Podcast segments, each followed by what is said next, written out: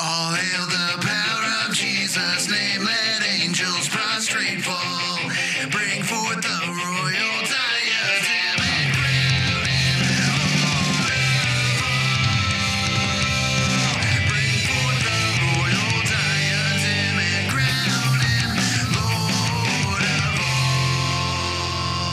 all. Let every tongue every Now, some people do call me uh, Mr. Van Beber, Pastor Dave, Dr. Van Beber. Those are all things that I'm I'm called. Uh, some of them are correct titles, others are not so correct.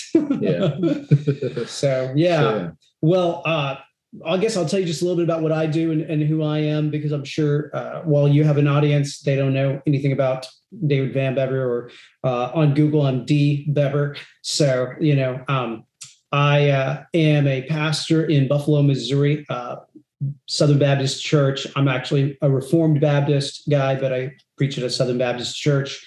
Uh, I'm also a professor of logic and a professor of communication, communication theory and persuasion at Spurgeon College in Kansas City. And I teach at uh, Midwestern Baptist Theological Seminary. So there's a little bit about me. I'm, I'm married, have four kids, uh, all exciting things. Uh, I'm an incomplete paraplegic. There's another little interesting thing. So um, I'm 100% disabled. yeah.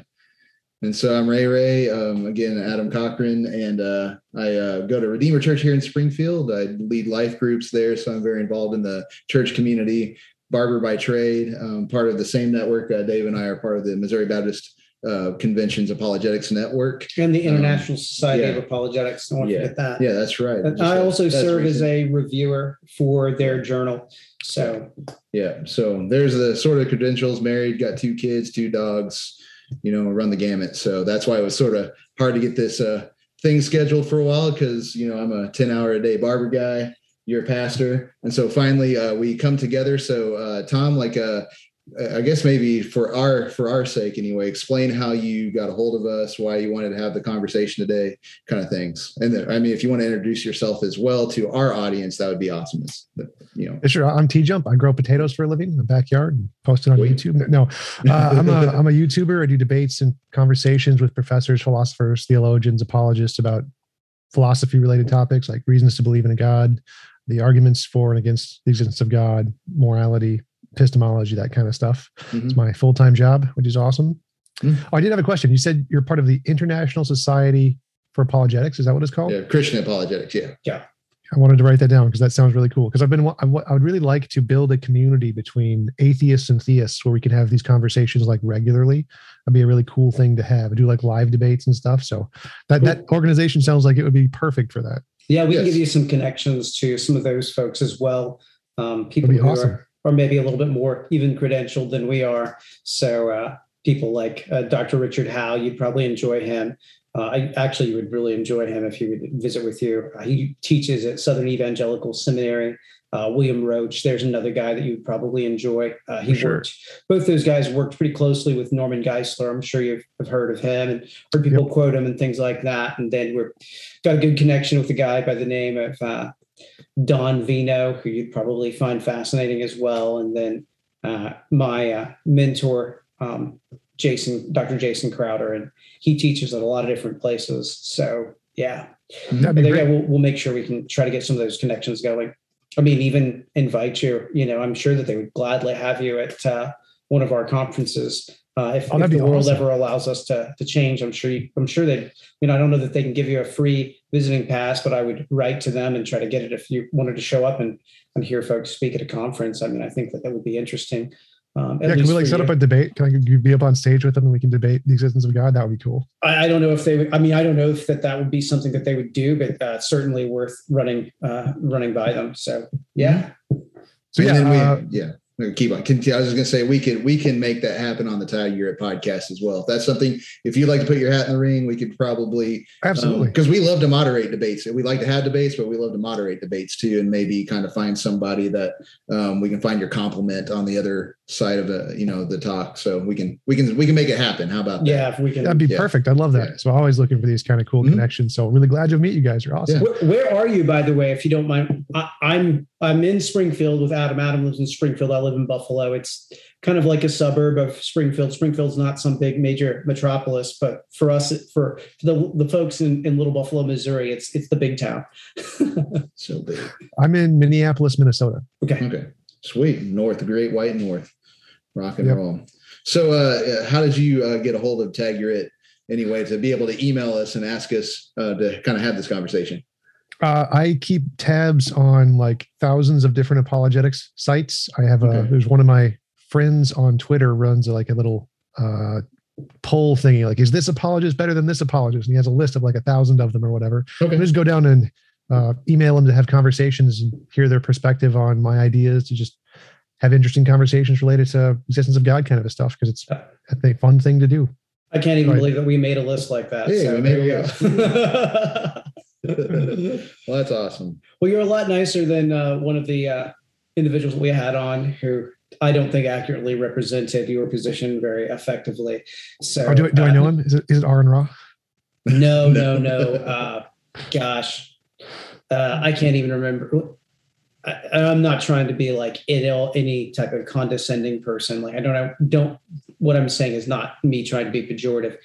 Uh, he transitioned, uh, and so his name was Sean McCormick, and then he changed his name to Brooke McCormick, and I can't remember what the name of his channel is or if he's even active anymore.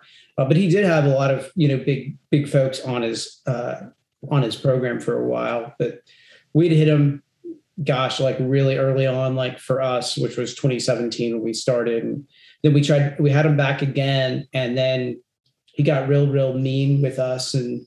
Uh, yeah, and we weren't I, like. I hope you can tell. Like, I, I definitely do not want to have a directly negative, mean tone with folks. I don't think that that's productive. I mean, when emotions get into things, I think we lose our reasoning in, in multiple ways. And uh, this individual got very emotional and angry. And I thought, uh, you know, we now we have um, we've been fortunate enough to uh, interact with uh, JT Eberhard. I don't know if you know him, Yep. founder of the Church of the Flying Spaghetti Monster. And we've had good interactions with him. Uh, I kind of think he kind of left the the whole um, Atheism scene. yeah, yeah. Um, seemed like that was kind of something that he was kind of phasing out of that when when we originally ran into him. Uh, and then I think the last time that he actually did a public debate was with with uh, with us. And I can't remember the name of his partner uh, that he Oh, had, but um, man i'm trying to man, Uh, it's hard to get back that far and then we've we've interacted with the uh, free thinkers of Springfield, but I think um, I don't know that they really enjoyed doing debates. Uh, you know, uh, I really don't think that they did because when we did our debate with them the last time, we we had basically three debates that we had agreed to, and after the the third one, they were kind of done with it. And I think used to um, they had the Skepticon here in Springfield was like the world's largest. I think they would say the universe's largest uh, atheist convention, free atheist convention, Yeah. and so it was a pretty big deal. And I don't even think they do that anymore. Um, for I don't know, we we we gave them money to have to get a debate in their flyer in their program, and kind of disappointed in the amount of people that they had turn out for it. Um, so I don't know. Uh, again, that's like 2018. So I don't even know if they do that anymore, um, Yeah, or if they even have a about it. website. So yeah. So there you Gotcha. Go. There's a lot of background stuff. Yeah. Hope they didn't bore anybody. yeah That's Uh, I, th- no, I think it's great, especially when building, trying to build connections in our community, because it's, we often get stuck in an echo chamber of talking with people on our own side of the issue, and so I think it's a good thing to hear and to know about connections on the other side, and people willing to uh, bridge the gap. Yeah. Well, I always appreciate uh, David Silverman. Uh, yeah, Silverman in uh, one of his debates that he did with uh, James White, where he stated, you know, we definitely share a value for human life. Obviously, we do. We wouldn't be having this discussion if we didn't. We might not agree on when life begins, but we certainly have a value for humanity. And I think that that's a always a point of contact that's really important too. For sure. Uh, unfortunately, I think that too often there is this negative, at least in the circles that I run in to uh, run in with uh, of evangelicals, and generally it would be conservative uh, and then more towards the fundamentalist component. And again, I'm not using that pejoratively; I'm using that technically. Those individuals seem to have an animosity that I don't think is correct uh, or right, and uh, always love, you know, uh, if we were ever able to meet face to face to go get a cup of coffee or again have a have some pizza discussion. Um, Absolutely, because I think that those are important things to mm-hmm. to never forget. And so, yeah, yeah. appreciate T Jump so much your uh, willingness to engage us. It's it's exciting and fun. Yeah, absolutely, you guys too. Fruitful thing. Yeah. So well, we're more uh, we're we're more than pleased to. And so the uh, the big issue is you said that you had come across some presuppers lately. You kind of been get delving into that, um, and so uh, really that's kind of where the conversation starts. Is uh, you know I kind of asked you um, what what is your interest in presuppositional apologetics um, what do you want to discuss um, and kind of ask some questions on that? Because you know um, we're it's not that we're uninterested in the classical side of things and you know, there is a difference between us and the classical methodology but uh, what is it uh, that you um, would like to know from our end? Um, what is you know what is our beliefs or how do we do things? What it, you know what is it that interests you i guess into presuppositional folks? Yeah so i wrote an epistemology. My that's my starting interest in my channel. It's the very first video is my epistemology, and it's founded on the idea that we need some way to differentiate imagination from reality. And when I label myself as an atheist, what I mean by that is I don't think there's any good reasons to believe in a God. And that's, of course, grounded in my epistemology of how I think we know the difference between um, imagination and the experiential reality that we have. And so I'm interested in talking about arguments to try and figure out if a theist has provided some way, some new evidence to be able to do this, to differentiate is this God belief a real thing or an imaginary thing? And the precept one is an interesting argument I've come across a few times because they claim that in order to have any knowledge at all, essentially, you need to presuppose a God exists.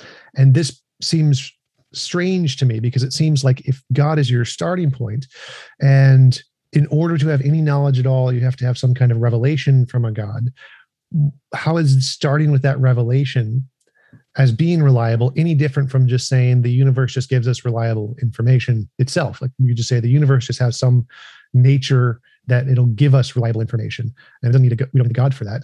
But obviously that seems kind of like begging the question. So how is that different from revelation from a god? And why would that methodology be more reliable than, for example, my methodology or the ones used in science and philosophy, where we start with, I think, therefore I am. There's some difference between my imagination and experience. We need to create a methodology between those two and just building up from there. Yeah, so not to sound like one of those politicians who always says, "Oh, thank you for that great question. I appreciate the question." I do think it's a great question, and I, I appreciate so much your willingness to engage. Once again, I say that not at all as in a flattery, but like in a mm-hmm. genuine. I think that we share that a genuine sense of mutual desire to know what is real. And mm-hmm. so those things are definitely points of contact for me. Let me do just a little bit of differentiation. And I don't know, I don't want to be putting on this college professor hat, but I do think it's always important that you recognize within presuppositionalism itself, there are different streams through which it flows. And so I don't know how familiar anyone in your channel is with that. What we generally mean from that is based upon the Reformation um, and the theology that came out of the of the Reformed movement, that of Luther, Zwingli, Calvin. You have this stream of how you defend the Christian faith, and then it really kind of begins to develop most, at least from my position, most clearly in the teachings of Kuyper and Van Til. And so, yes, you definitely have that right, presupposing the existence of God. That is, again, a logical argument that is used classically, reductio ad absurdum. Maybe you've heard of that in some of your um, basically reducing the other position to absurdity. Mm-hmm. And so that's kind of where some of those things began. Now, without jumping into real deep, your, and I, and I believe probably extremely well developed uh, epistemological view, I think the, the points where we would really begin to differentiate from our uh, position, at least, is your epistemology, if I see it right, is based upon that idea that I know cognition works. cognition is what I understand. And if I'm making it too simple, you know, don't hesitate to jump in and correct me because I want to make sure I clearly know it because I have not watched your video. And so I definitely am at a loss on that. You know, there's ignorance. Uh, yeah, we're definitely on, on, coming I'm in cold. definitely uh, being willing to say that I'm ignorant of, of some of the things you've said. And so please help me uh, if I misrepresent anything or make it too simple. Your position is, again, based on Descartes. I think, therefore I am. So I know cognition works. Therefore, I know that I am real. I know what is true because I my mind functions. Is that is that correct? And then I'm going to let Adam kind of jump in here just a little bit. And I'm not trying to avert your question. I'm trying to understand a little bit more before I begin to answer. Yeah. So no, it doesn't entail any kind of understanding whatsoever. It's just I have direct experience. Now I'm using these words to describe that I have direct experience, but mm-hmm. none of my understanding or the words are contingent on the direct experience. Like I assume ants are conscious, so ants have direct experience and they they have equally as much experience as I do even if they don't have cognition or knowledge or any of that stuff they just they still have an experience of the world so the only part of my argument that is existing is just the conscious experience. There's no understanding there's no knowledge there's no language no logic math. We don't need any of that. All we need is just there is an experience that is occurring and that's it. Yeah. And so basically you know in this experience that is occurring is doubting. So doubting is happening therefore you're the one doubting. So cogito ergo sum is actually dubito ergo sum. You're doubting, therefore you're the one doubting, um, which is actually would be a non sequitur, and we can actually talk about that a little bit later on. Um, but you know, the, the our position. Um, one thing that I caught that you said is uh, the fact that you say that the presuppositional says that you have to presuppose a God, which then sort of brings it into classicalism so we're still providing evidence if it's a god and then we got to go from a god to which one right and it's actually a presuppositional method and uh, it's actually K. Scott Oliphint that actually is from Van Til through Bahnsen all that stuff he's the one that's actually at westminster now um, in the apologetics department and systematic theology department he is uh, championing what Van Til really meant was is actually covenantal apologetics. And so it's not just a God, it is the God who has condescended to speak to man. So you have to presuppose the instead of the enlightenment where man is trying to transcend, this would be kind of the reverse of Kant anyway, where man is trying to transcend himself to come to an ideal of God. Um, it's actually God coming down and condescending, which would be a part of the the especially the 16th century or yeah, the 16th, 17th century mm-hmm. um, uh, English, say, Reformation documents of the Westminster Confession of Faith, which would be the Presbyterian or the London Baptist Confession of Faith, would uh, have those enshrined in chapter seven uh, about the God who condescends to, to speak because he's wholly other. And the only way to have fruition of him is by his voluntary condescension um, which he was pleased to do. And then the Baptist side kind of talks about the salvation issue. We wouldn't have a reward of life without his voluntary condescension. So that's a little bit of a correction that I wanted to provide there. It's not just we must presuppose a God um, still in a bare um, theism because we're not going to do that as Christians because to us that's idolatry. Um, so we are speaking of the biblical God who has condescended to speak to man. Yeah, that would be a, a, massive difference that you'd find among presuppositionalist and classical or evidentialist, right? It's not just a God, it is the, the triune God of Scripture, the covenantal God who exists and who has established his covenant with humanity through the Adamic covenant. So it would be kind of how that would function.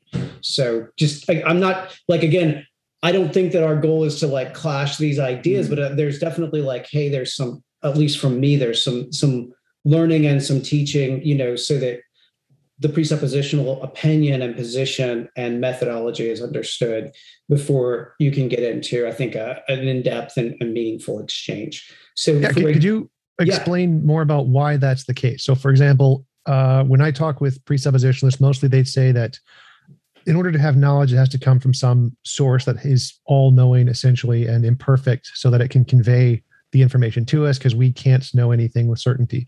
And that would mean that you need an all knowing, perfect being to convey the information. But that doesn't seem to imply the Christian God. Like, it doesn't need to be Jesus. There doesn't need to be uh, Holy Spirit. It doesn't need to be talking snakes or, any, or anything in the Bible.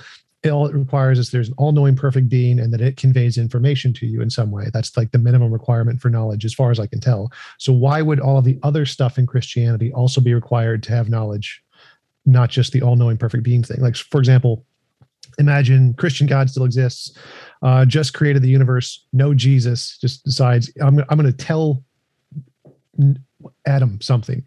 Adam has knowledge right? So adam has perfect knowledge because he was given he got a revelation from God of this knowledge way before Jesus ever came to earth or did any of that stuff, right? So, real quick, so Yeah. Adam wouldn't have had a perfect knowledge, but he would have had a experiential knowledge with the self-attesting God of of Scripture, even though Scripture was not exist was not in existence at that time. But in time, he had a personal revelatory experience with God that has been through sin and the impacts of sin been obscured, and it was obscured because even taking again scripture as the ultimate source of authority, it would take uh, his experiential knowledge with that God. It would no longer be through that direct encounter in the same way. It would then be through, of course, his testimony uh, and his speaking. Now, again, God did reveal himself to others in a similar way, but not the exact same type of sin free uh, experiential um, encounter.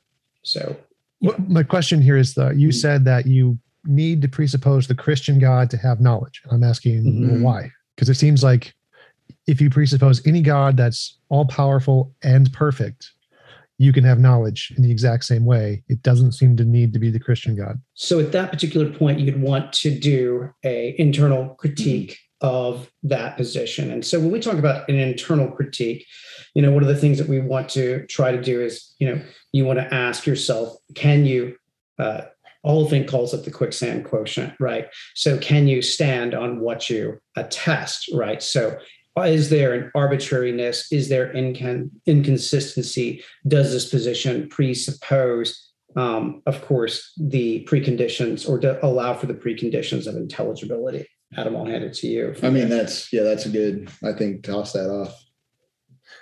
So- well, sure, but I'm so- not. I'm not like the other worldviews don't matter here. I'm asking specifically for your definition. You must have some kind of a definition of knowledge that says that presupposing anything other than the Christian God doesn't work because it doesn't fit this definition. So I need. So the other worldviews don't matter here. All I'm looking for is your definition of knowledge that would that would um, eliminate the other worldviews.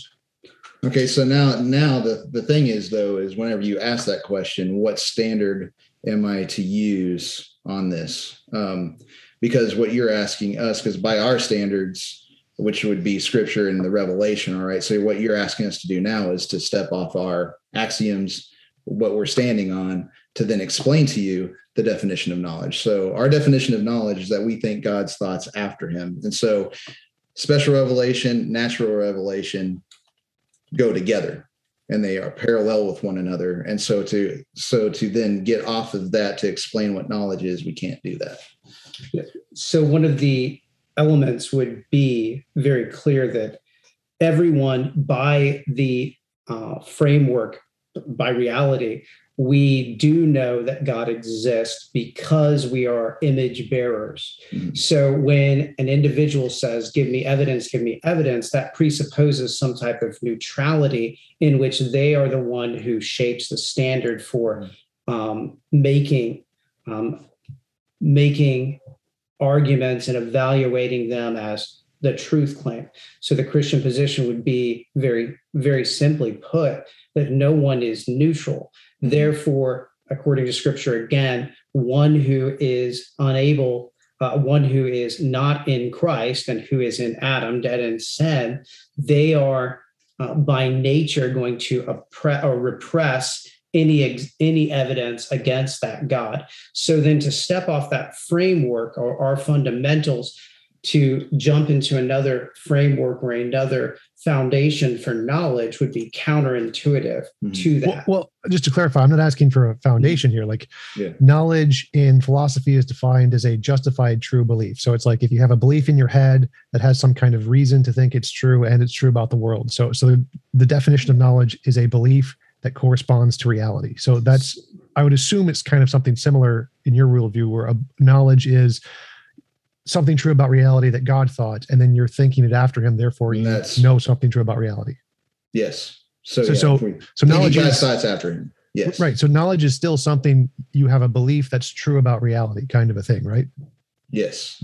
Okay. But and it's thing, but then again, it's instead of being original, which would be the Cartesian method of where I'd say you're begging the question of your reasoning because you're reasoning that your reasoning is valid, usually utilizing your reasoning, all at the same time actually begging the question of inference, all that kind of stuff. You know, well, it doesn't it doesn't do any of that because the argument itself is just a description of your experience. But uh, that's uh, not relevant to the point here. So if but- if uh, if knowledge is a belief you have that corresponds to reality, uh, it doesn't. It seems like you can have beliefs that correspond to reality without God, without thinking God's thoughts. You can have beliefs that correspond to reality without thinking God's thoughts after him. False because of the reality that we are made in the image of God, and therefore our thoughts in the natural state are suppressing that reality due to the impacts of sin, and one being in the Edenic covenant and therefore they are either in Christ or they are in Adam. In Christ means that they are regenerate believers who think spiritual thoughts. We're told in Corinthians, uh, 1 Corinthians, that one cannot reason in spiritual things naturally, only through Christ. Therefore, what the presuppositionalist does is it demonstrates the suppression of truth. You have to go back, even the very fact that you're asking these questions to the presuppositionalist demonstrates that you're having to step away from your worldview in order for these things to work. Can you justify, very simply, um, uh, non-material realities? The well, fact well, again, that you, I'm just yeah, sorry to interrupt, but I'm not. This is I'm not asking about any other worldviews. I'm just asking Yeah. about your worldview right here. So Yeah. you define knowledge as a belief that corresponds to reality, and for a belief to correspond to reality, it has to be God's thought after him or something yes, like that. because God did create reality. Yes. Yeah. So there's so, there's no such thing as brute factuality. Everything is interpreted, and so the only thing, like all facts, are facts because God created them to be facts, and He's already created them as what they are. And so we're not um, original thinkers and trying to find our definitions of them. Right. God's So, so I'm asking defined, yeah. is it seems like it, there's no logical contradiction in having knowledge without that being God's thought after it. So I can have a belief that corresponds to reality. Suppose there's there's two people here. One is uh, having a belief that corresponds to reality that has nothing to do with God. One is has a belief that corresponds to reality that is a God's thought after him. Um, they both have knowledge. Now, like whether or not God created the universe and He thought all thoughts or whatever isn't, isn't relevant here. The point is that what makes one of these knowledge isn't that it's God's thought after him. That just doesn't matter. All it matters is is does the thought correspond to reality? Now, it could be the case that God has thought all possible thoughts, and so if you're thinking something that corresponds to reality, you happen to be um, thinking God's thoughts after him. But that doesn't seem to matter to the definition of knowledge, because the definition of knowledge is you need a belief that corresponds to reality. The thinking's God's thought after him thing is just doesn't seem to matter to the definition here.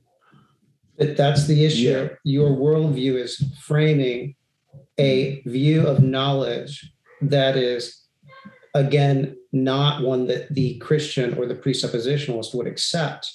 Because of revelational epistemology, we have a sure and true definition of knowledge. Therefore, to step away from that would be to act inconsistently. So, when we take your definition of knowledge, which is that which corresponds to reality, how do we know what reality actually is?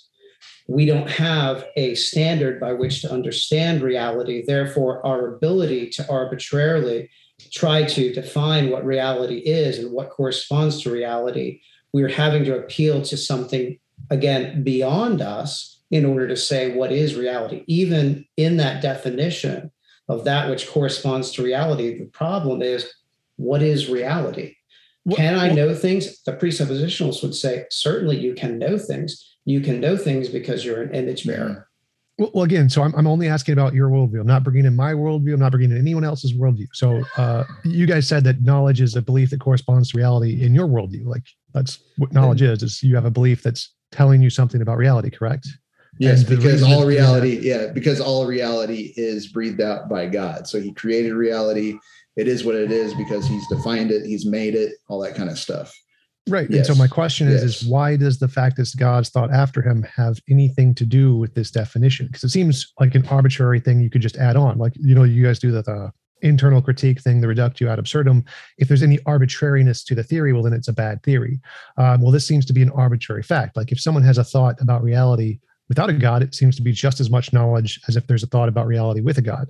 How do they So know it's- it's, without a God? How do you know it's without a God?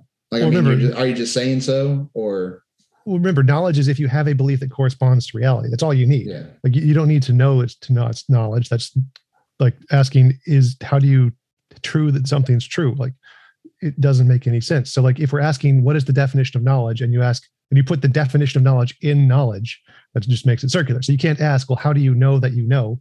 Because we're trying to define what knowledge is first. So so knowledge is a belief that corresponds to reality. But logically, there are some definitions where you actually do have to use the word when there is nothing quite like them. I mean, that's just What? when you think about definitions. From a logical standpoint, there are certain things that you have to use the word in the definition to explain it.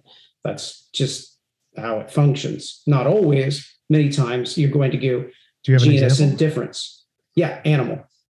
Uh, anytime you describe an animal, right, you're ta- you're using that word um, in it in the definition, right? No, not in not in science. Uh, so so like knowledge is defined as a justified true belief. But we don't here's- use knowledge But anywhere in the here's the, definition. but here's the issue on that: a true belief. Yeah. What is truth? You then again begin to equate a presupposition that you have a neutrality. From the Christian position, you wouldn't have a neutrality. So when you ask a Christian, you, so I'm not, I'm not so so the definition of truth is just again what corresponds to reality. So it's it's like But what there's is reality? You've presupposed that there is some type of universal standard for what reality is. yeah. So r- there's like if there was a God, that would be reality. Reality is just describing what there is, whatever it is. So we don't know what it is. We just say there is a way things are. You don't know that you don't you don't know what reality is. In the definition of knowledge, there's no doesn't say anything about what reality is. It's just saying there is a reality. So the reality is there, Mhm. and truth is that which corresponds to reality, and knowledge is if we have one of these true a belief that is one of these true things. But again, there's a presupposition that there's a universal understanding of reality. That would be no. how There's not- no there's no presupposition there at all. This is just we're just There is defining what knowledge is. But you're again importing your definition of knowledge and saying, Christian, you now have to run out of a world, run in a worldview that is opposed to the definition of the and the foundation of the revelational epistemology. Well, no, no, I'm, I'm asking about your definition here. So remember, I asked you guys. But. I've but I've given you the, the thoughts of God to think God's thoughts after him. That is the definition of knowledge. Right, right. But I'm we asking didn't use the word knowledge in defining that though. Right. So I'm asking why is that required in your definition? Because it seems like if someone has a belief that corresponds to reality, that works perfectly to describe knowledge. And you don't need this extra feature, this arbitrary thing you've added into your theory for doesn't seem like any reason. Could you could you thoughts after- demonstrate why it's arbitrary? Think God's thoughts after him, the triune God who's Demonstrate- revealed himself. How is that arbitrary? Because if someone has a thought that corresponds to reality, that seems to be knowledge. But we've already not. covered that because they have the they are image bearers, Mhm. and therefore they will by nature have to, in that covenant, the Adamic covenant, there is going to be all these points that are popping up that always Mhm. demonstrate that they are thinking God's thoughts after him. Right. the So there's a difference between de jure and de facto. So, like, if I uh, de facto something, it means it just happens to be the case. So, like, if I am building a house and somebody else built a house before me, uh, if is it a house because the same guy built it before me? Well, no, it's a house regardless of whether or not someone built it before me. Like him building it before me doesn't make it a house. It's not a house because Bob built the house before me. But I believe That's- you're making wait, a wait. category error. Wait, wait, wait, wait, wait. Let me let me try to explain. Let me try to explain this in full first. So Okay. a de jure thing means it's only a house if Bob did it first. So if Bob built the house and I copied him, then that's what makes it a house. That would be a de jure house. So the question is: is is knowledge de facto or de jure uh, tied into God thought, God thinking God's thoughts after? Now it seems like if someone has a belief that corresponds to reality and it happens to be de facto the case that God thought it first, what well, doesn't matter if God thought it first? It's irrelevant. It's still knowledge with or without that fact. Just like it a house is still a house if I build it, regardless of whether Bob built the house first. It doesn't make a difference. It's, it's a house, yeah. and Bob's relevance is just not there. Um, and so the question is: is it seems like the definition of knowledge you're providing works just as well, regardless of whether Bob built the house first. Yeah, and so yeah, again, like I yeah yeah. So so they like we've already again. This is going to go back to what we just said. Um, person B, okay, we're we're person A person B with the they they know something that does correspond with reality. We're again we're saying it. Well, they do know it because they're made in the image of God already. So you're that person B is begging the question of their own worldview, while we are having our own worldview. So say person B is a naturalist materialist. They know something. Okay, we're saying that well they're made in the image of God. We do need to do an internal critique on if actually the what they know about reality corresponds with their presuppositions but uh, yeah, so we have answered that question. They they know things because they're made in the image of God. They might think that they know it apart from God, but that is not the case because the reality is is God, the reality of God is inescapable. Uh, I, I, don't think you're understanding the question. So I'm not bringing up any yeah. other worldviews. This is there's no um, other worldview. Well, you're talking about person B. The issue. So, no, no, I'm asking. I'm asking in your yeah. worldview.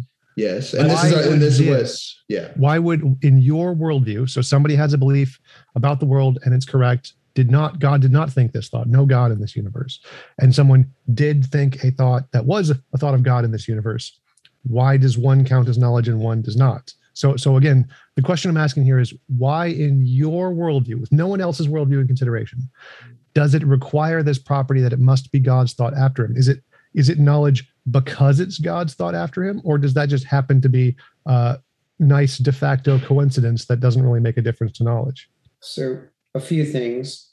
Number one, the question is presupposing that there is some type of a neutrality.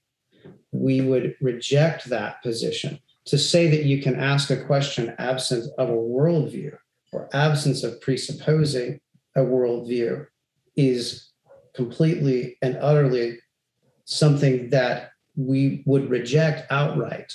Uh, and you do reject outright because, in order to ask the question, you're presupposing that the laws of logic and immaterial realities function.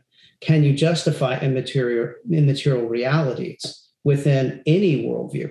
To say a question can be absent of a worldview is impossible. Well, well Again, I'm, not. I'm not. I'm sorry. I'm saying yeah. we're starting with your worldview. So let's say that there is no other worldviews but the Christian worldview. It's the only worldview. So we're, we're sitting in heaven. There's God to the left. We're having a conversation. And you say knowledge is a belief that corresponds to reality and it's God's thought after him. And I'm asking you, okay, uh, but this this God thinking God's thought after him part of the definition seems to be. But you just arbitrary. changed our definition yeah. when you what? asked that question. You just assumed that we accepted that which corresponds to reality. But that's well, not yeah, again. We're, yes. Yeah. Well, no, no, no, no but, we, but we, are doing said, our methodology is different. So we are so our knowledge is a priori, right? So we're not coming to the conclusion. So we're not like Descartes going, well, I'm going to just I got what I have now. I'm going to forget everything. I'm going to get down to my fundamental thing and then build up from there. So we are starting with God's word first. And so our knowledge comes prior to, not after, say, deconstructing and then building something. So I think that's majorly the knowledge comes down. Yeah, again, we're not we're not the enlightenment thinkers that we we are ascending up to some sort of ideal. This question, so, yeah, we're not talking about a god within ideal. a classical person. Yeah, if you're running into a classical apologist, this might be a question that they would hypothetically play with. There's the difference again from that method of reductio ad absurdum. I don't stand on a neutral ground ever or presuppose that I can stand on a neutral ground. There is there's an Adam and there's in Christ. And therefore to try to be in Adam without again to be in Adam and then remove the uh, presuppositions of the position is is not something that we could accept because we reject the neutrality position. Ooh, Uh, I'm not. Sh- I'm not sure I'm following here. So, uh, like, That's what the- what does the word knowledge mean? Like, like when I when I hear the word knowledge, what I think is is that we want beliefs in our head to tell us something that is true about things outside of our head. That I think that that's what knowledge is trying. The word knowledge is trying to convey is that you can have some image in your brain and that that image is true about reality that's that's like what the word knowledge is supposed to do right Mhm. so so that so knowledge is you want an idea in your head to correspond to reality and i, I is is that not the same thing like it, you, you think reality is god of course so you think god the Not real- reality. Reality is not God. He created reality. So the reality of existence is real. So we're not we're not going to get into like pantheism or reality is not God. Again, we're not trying to make an ideal. We're not. god, not god is the foundation ourselves. of reality god is the foundation of reality Yes, Is that- yes, that- and He that would created all well reality. yeah. Yes. right right so so we want uh And in your therefore, worldview any knowledge Oh, sorry, T jump. I wasn't trying. Sorry if I cut you off. It's never me trying. it's to no be- problem it's no Hope problem it doesn't We're- ever we're- feel we're like good, I'm being cool. some type of aggressive guy uh, by any means. I, uh, so let me put it this way. You know, when you you talk about knowledge, again, the position that you're taking is that which corresponds to reality. Our understanding. I'm, I'm backing up here to make sure that you know I'm in the right same place um, because sometimes it's easy to get lost in certain elements of a discussion. Um, that which corresponds to reality is the position that you have regarding knowledge and a definition of knowledge. And ours is every bit of understanding that a person has points back to the triune God of Scripture. And therefore, for someone to know anything, to possess any type of understanding, that is only possible because they're image bearers of the God who who thinks. and it points back to him. Right, right. So I get that part. So it seems like my definition of knowledge is that which corresponds to reality, and yours is that which corresponds to the mind of God, or something like that. Yeah, that would be correct. Right. So I'm asking, why is your definition limited to the mind of God when it could apply to anything the way reality is, with or without God? yeah, because of the creator cre- creation distinction, um, because we're made in the image of God.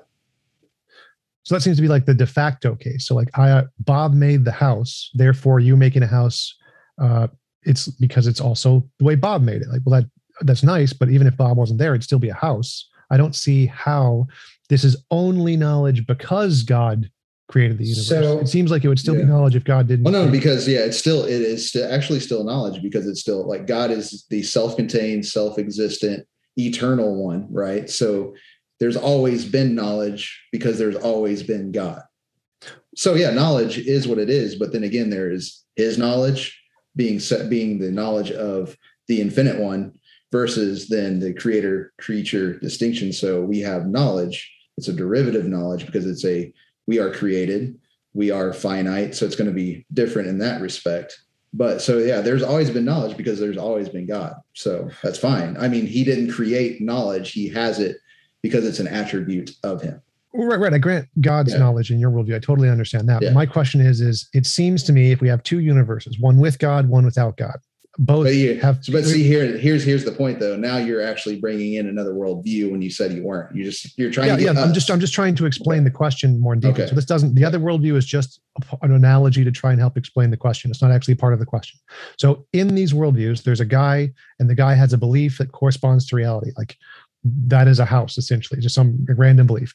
Now in the world without a God, that seems to be knowledge. there's still a house, there's still a guy, no God, seems to work just as well as the one with a God. So in the one with a God, there's a guy, I believe it's a house, and it was a house built by God before him. So it's thinking God's thought after him. I don't see why So the one in the second universe would count as more knowledge than the one in the first no- universe because they both have a belief issue is- reality. there is no foundation for immaterial realities that exist in that universe. That universe, it is impossible to have knowledge because they reject any type of immaterial realities. Therefore, justifying any thoughts is impossible. And logical thought, there is no objective standard by which you can have knowledge. Yeah, that, that's a great answer. So the question is, is the next question will be why. Yeah. So it seems like we have these two universes, and one guy in the universe with no God, he thinks there's a God. He's like, I think there's a God, and I believe there's a house, and so I believe I'm thinking God's life thoughts after him, but there isn't one. Is that that would not be knowledge? Why? He he has no he has no ability to account for knowledge. Yeah, So what's the, what's So- the worldview of this world, the second world? Is it um, material only exists? Nature, material. That's well, it. there wouldn't be a worldview because everyone in this world would still be Christian. It'd just be an ontology. But uh, again, the, the worldview doesn't matter here. This is just to try and explain the Okay. question. The question is just why do you have this extra property in the definition of knowledge? So, so the Over other here. are just to try and help explain it. Yeah.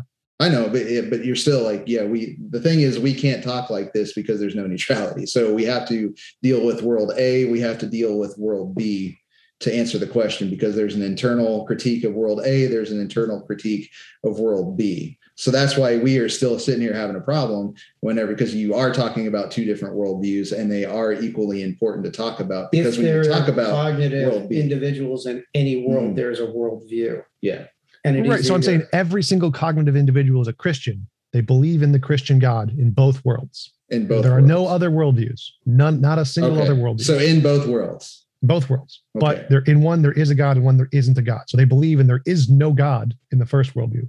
They still believe in God. They still like I believe there is a Christian God. He's exactly the same as the God of the Bible. And so I believe that I'm thinking God's thoughts after him and there is a house. And I'm right. There is a house. That is a fact. I have knowledge. Um, why would that be knowledge in the world with a God, but not knowledge in the world without a God? So in the so you're saying okay, Christians in both worlds.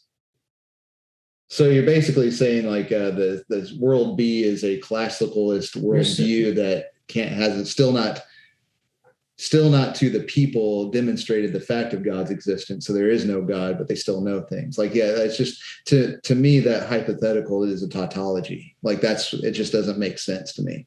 So I just yeah, I, I mean, Okay, let me let me am I dense? it. Whatever it is, yeah. let me try to explain it more. So, like if I said uh, knowledge is a justified true belief with a potato, like I just I just added potato to the definition of knowledge. Like this seems like an arbitrary thing I've just added on for no reason. Like, So- I could Because we're again we're begging we're begging the here's question one of of the, the issues reality we within believe already. this discussion that I think is incredibly important. Yeah. Um, when we have these types of discussions, we're presupposing immaterial realities that function, that are universal, timeless, and unchanging. When we do that, we're only able to have this type of conversation and to have um, what I would say are discussions about immaterial realities because they exist by nature. So the real issue is how do we even justify the conversation that we're having? Um, we essentially are recognizing within this very discussion that there are immaterial realities that are true, that are timeless, that are universal. So we're demonstrating, even in this discussion, the reality that our worldview functions. We can justify it. There's an inability to justify it on your end. well, remember, I'm saying like imagine we're both Christians in heaven and we can see God. So we both we're we're both presuppositionalists. We both know God exists, and we're having a conversation at a table. So we we both start with that. That's fine. The question is, now that we're both presuppositionalists, I'm But- asking, well, why? Because it seems like I wanted to go to explain like So I'm If I- having this. So then, in other words, I just want to make sure that I'm following you. We've now assumed that you're a Christian and we're Yep. having this discussion. Yep, like we're in heaven. There is God. He's right over there. We can like wave to him. Like, how's it going, God? The triune God of Scripture is Yep. with us uh, in, in Jesus Christ. Yep. We are having this discussion on the other side of eternity about how to justify and rationalize knowledge. Is that correct? I just want to Yep. make sure. Yep, exactly. So, so we're, we're all we're all Christians. We're all we're all in heaven. We'll see God, and we're we're, we're having a conversation about knowledge at a coffee shop in heaven. Thanks. Good. Well, well, I'm glad we all like coffee. Here, I'll, I'll take a drink real quick. All right. Here, here. So, You so like taking drinks in your videos, I see. So I'm gonna I'm Yes, gonna do it for you. This is an honor of you. it's awesome. So, so my question is, is like, if I said the definition of knowledge is a justified true belief and a potato, so it's like you, in order to have knowledge, you have to have a potato and a justified true belief. But Now, you, you would wouldn't be like, yeah, but you wouldn't say that No, it's from no, so this, worldview, this, this is would- just in order to to- be saved. this isn't about this isn't about no, you, no, so no, no, no. You're adding. Yeah, again, I, we say what corresponds with reality, but the reality is God. So we're not saying and a potato. no, no, no, no, no. It's just This the fact that- I'm just trying. yeah, I'm just trying to make yeah. a. I want to try to ex- explain my position more, like what I'm Yeah. asking, just a bit. So just give, give me a few minutes. So Gotcha. if I if we're at this coffee table and I said I'm going to make a new definition of knowledge, which is justified true belief plus potato, you would be like, well, that's dumb. Why did you add potato to the definition of knowledge? That seems ridiculous. If you have two worlds, one that has a guy without a potato and one that has a guy with a potato, and they both believe there's a house or that or that God exists, they're both going to be right with or without the potato. The potato makes no difference to the knowledge. Yeah. It doesn't add anything to the knowledge. It seems like you've added this arbitrary thing, which is completely unnecessary to knowledge. You just don't need this. And now I'm asking the same thing of you. It seems you've done the same thing uh, by adding in this thinking God's thoughts after him. Because if there's two worldviews, one where he is thinking God's thought after him, one where he's not, they both think, oh, there's a house. It doesn't seem like that adds anything. Just it seems exactly like the potato. I don't understand why that would be required. Now, it could be de facto the case. It could just be Yeah. happen to be the case that it's God thought after him. That doesn't doesn't make it knowledge. Just like the potato doesn't make it knowledge that the house is there. Well, I mean, we're talking about justified true belief and corresponding to reality. God, the reality of God's existence is inescapable. Um, again, like He is the one that created. He is the one that made the terms. So, reality, if it corresponds to reality, it corresponds to God. Um, thinking God's thoughts after Him is just the fact that we're derivative and we're not the original thinker of anything. So we're not again that we're not adding a potato to the definition. It's just that it's justified true belief corresponding to reality, right? And the reality is God's reality by fiat. Right, right, but that would be Yeah, the de facto but- thing. So, like, if you Yeah. imagine Bob built every possible house, and then I built a house after Bob, is it a house only because Bob built it first? Well, no. It, it would if Bob never built the house, it would still be a house. But Yeah. So then again, I've already yeah, and I've already said that knowledge existed prior to the universe because God has always existed and it's an attribute of Him. So and that's why you have to point back to the triune God, Mhm. because knowledge existed eternally. Therefore, knowledge of the Father to the Son, knowledge of the Son to the Spirit, the Spirit to the Father. Three Um, co-equal, co-eternal persons. Therefore, knowledge existing prior to creation is only possible through the triune God. Uh, so I, I don't think I'm not following how that ties into my analogy a bit. So, if Bob built every possible house and I built a house after Bob, is it a house because because Bob built it, or if Bob never existed at all, would it But still if- be a house? But if every house was built before Bob and then Bob built a house, then obviously not every house existed before built a house. No, no, no, no. Like Uh, every yeah. every possible kind of a house. So it's like there's a red house, a blue house, a green house. I built a red house. So it's it was it was like if thinking God's thoughts after him, every thought has already been thunk.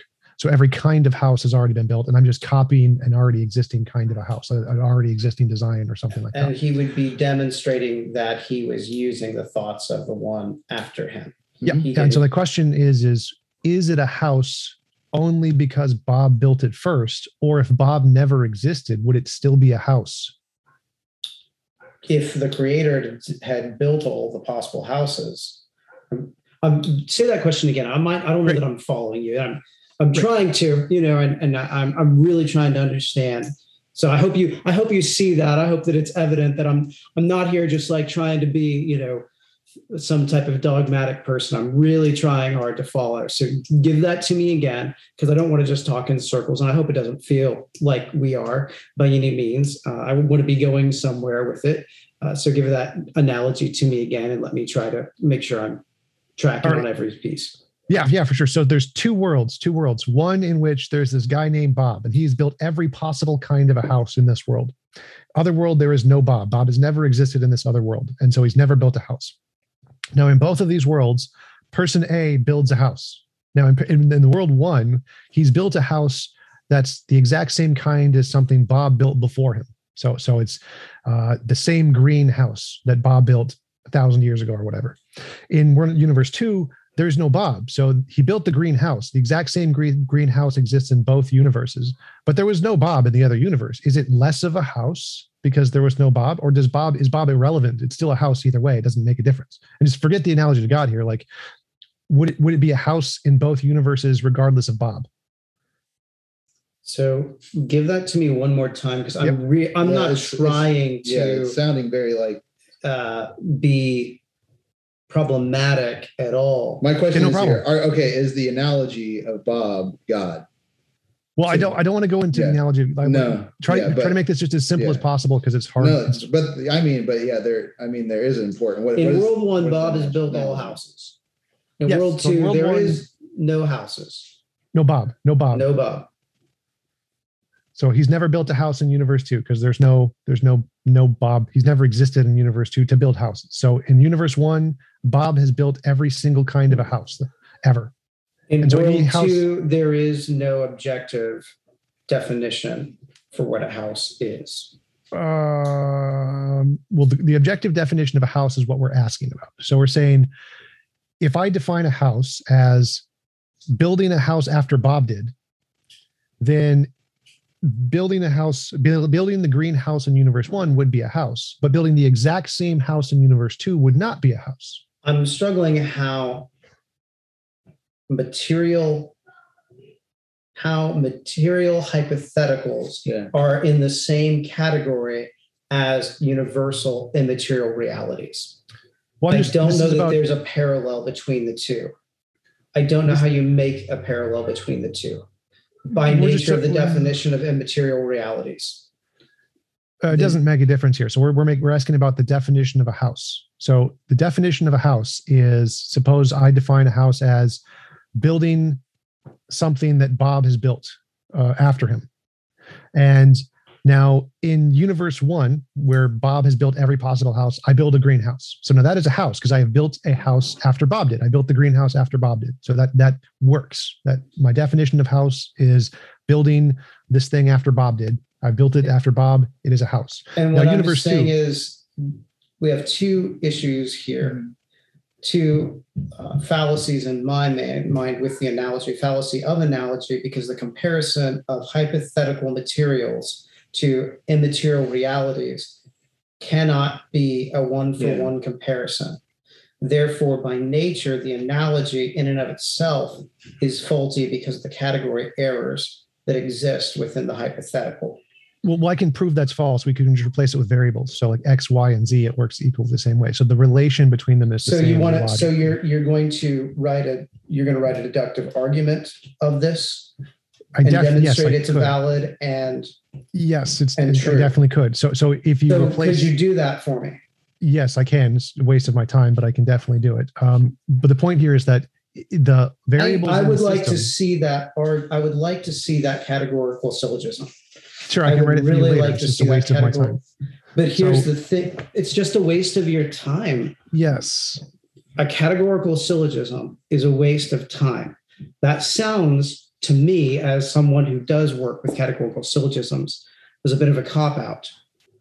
No, because the analogy here is why is the definition of house But you can't get work- to the categorical syllogism with informal fallacies of category error. You can get a valid syllogism with informal How- fallacies. how informal can you fallacies. get- how can you get- a- wait, wait, wait, wait, wait, wait, wait. Just, just hold up. A formal fallacy is one where the argument is invalid. An I informal fallacy I can have teach valid. that. Okay, well then you should have known it. So this is no, not relevant. no, sir. You've made a category error at the ah. outset and therefore conflated both informal and formal logic. no, I did not. This is, this I- is really like like. No, no, I, I would if- I would like to see the. I'm not going to waste my time on that. Like, this is this is really really simple. there is a cop out. I, please No, write that for me. I work in categories. pause pause pause so x all x's are y's all y's are z's if i replace it with dog or spirit or god or trinity it works no matter what a variable doesn't matter if it's material or spiritual the val the syllogism follows. Oh follows yeah, I- way. agreed. Agreed. I understand so, that. so it would not well. be a false analogy to compare God and spirit and the whole and Jesus to cats and uh, to dogs and mammals and anything. Yes, I correct. If you have the correct works. form, if you have the correct form and mood, you can get it. I understand that. But what I'm saying is, what I'm saying is, as you're writing this out, the first problem is you're making a category error, which is an informal fallacy. So if you're going to make an informal argument, an informal inductive argument, and then say, but I can make this deductively, there's a massive difference in that. You're giving this to me in the form of an in, of an in, uh, excuse me of an inductive argument. That's great. What I'm saying is you can't do that. This isn't this, this is deductive. This is not inductive. No, no, but you're giving it to me in the form of an inductive hypothetical argument. What I'm saying is No, from the outset, show me show me the syllogism. uh, again, I don't need to do that. Like, if you can't understand the argument, that's on you. I don't want to waste my time. But the argument you're making is an informal inductive argument here. It's not inductive. Not a deductive Uh, in- induction argument. is saying white goose, white goose, white goose, blank. It's white. So I've never done that. This is not an inductive argument. This is a deductive argument. It's simply definitional. This is not. The deductive argument needs to be in the right categorical form. It is. If you can't understand that, like I don't want to waste my time doing it. It's pretty easy for people to understand. So if, if you if you Pretty don't understand it, people yes, to understand. yes, What you gave me there, easy. by definition, was not a deductive argument. Talk taking Bob and taking no Bob.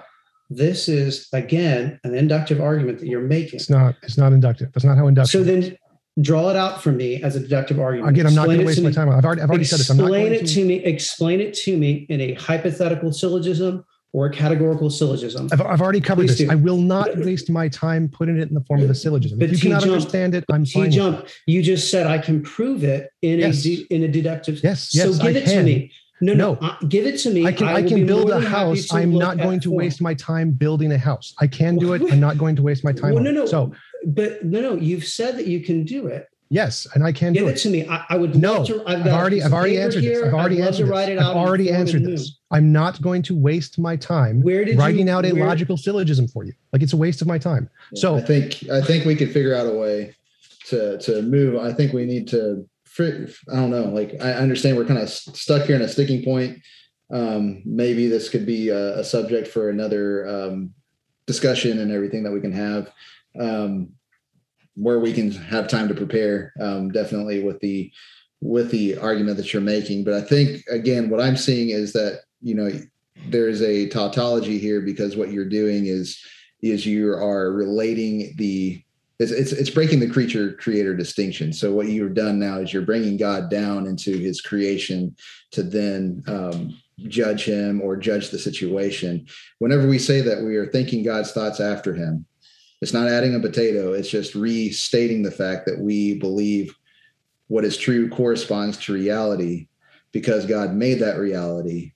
There is no there is no uninterpreted facts and everything that is a fact is a fact because god created it and so it is a fact and he is attached to it because he is created and so if somebody knows something even if they believe that they came to the conclusion without god they are still presupposing the reality that they exist where god exists. Like there and so to make a hypothetical is to beg the question of the whole argument anyway that we're trying to define is is the reality where god exists?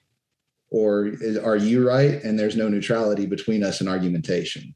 Now the, point of contact here is why are you having these sort of arguments? Why do you care for on your worldview if you're an atheist and material only exist, you have to then justify your use of immaterial realities and then also like you know the, the thing is why do you care and we would say that well you care because you're made in the image of god you're suppressing the truth you're rebelling you're coming to other Christians because of prejudice at some level.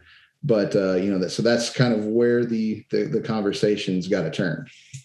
well, that's irrelevant. So Yeah, I'm still. You can forget God. This is, has nothing to do with God. Just Bob and houses and nothing to do with God whatsoever.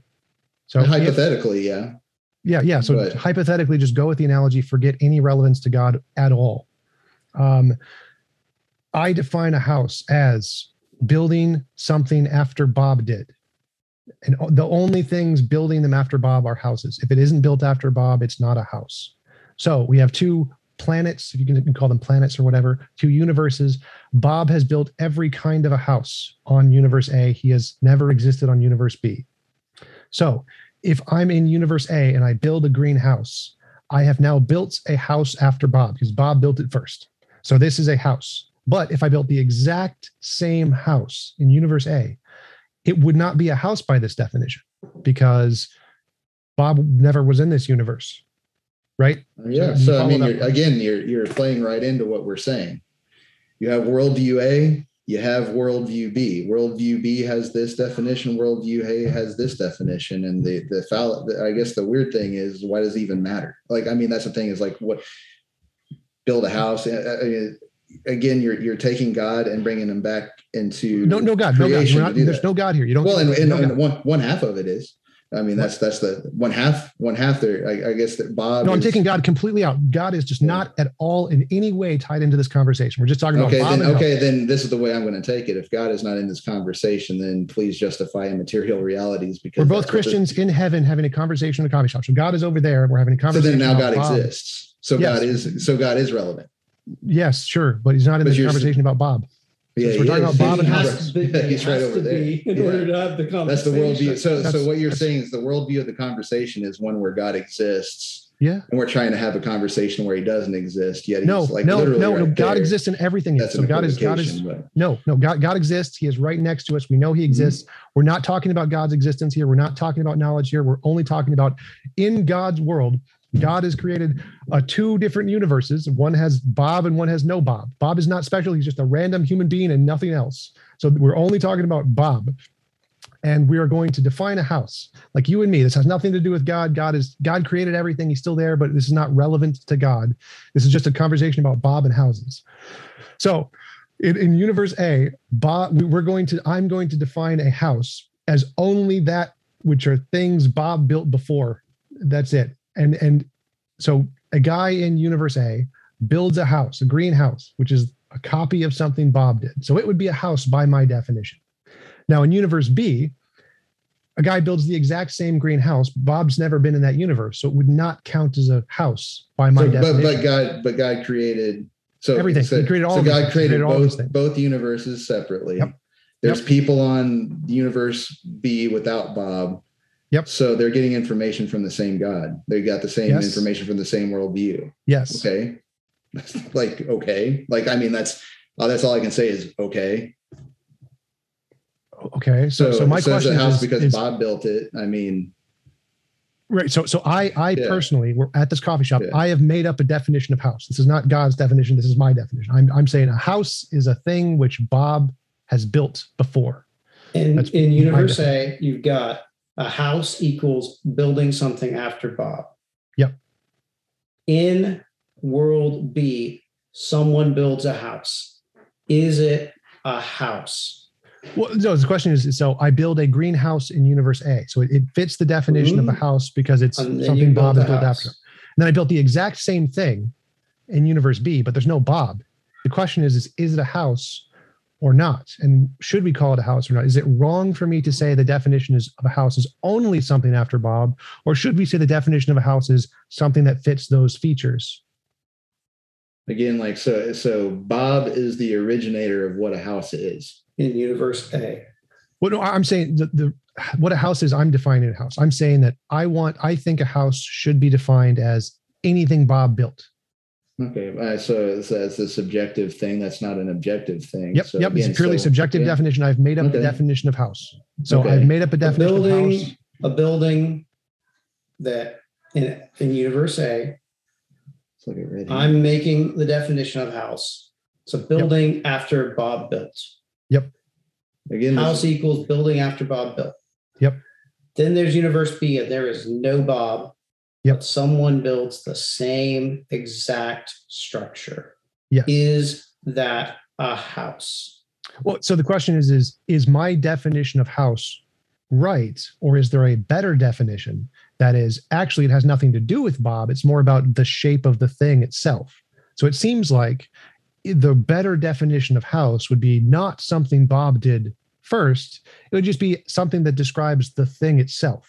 When you subjectively make your definition from the Christian worldview, we would say that it's not a subjective definition. You've elevated yourself to God in universe A. Therefore, to apply then that same type of definition, but say, I don't exist in universe B, then universe B doesn't exist. If you're the one who creates definitions in universe A, universe B by nature cannot exi- doesn't exist because you don't exist to make definitions. What? So, so like if we make you a thing became like- God in universe A because you're the one who defines realities. Uh, In no, universe B, there is no you to define realities. Therefore, like there is no Star Trek. universe. This is like Star Trek. A Klingon is defined by the guy who wrote Star Trek. Doesn't mean he's not he's not God now. He just he's made up an idea. I mean, he did make a universe. But you're making a defines the reality of parallel to, universe, so. to knowledge equaling God here.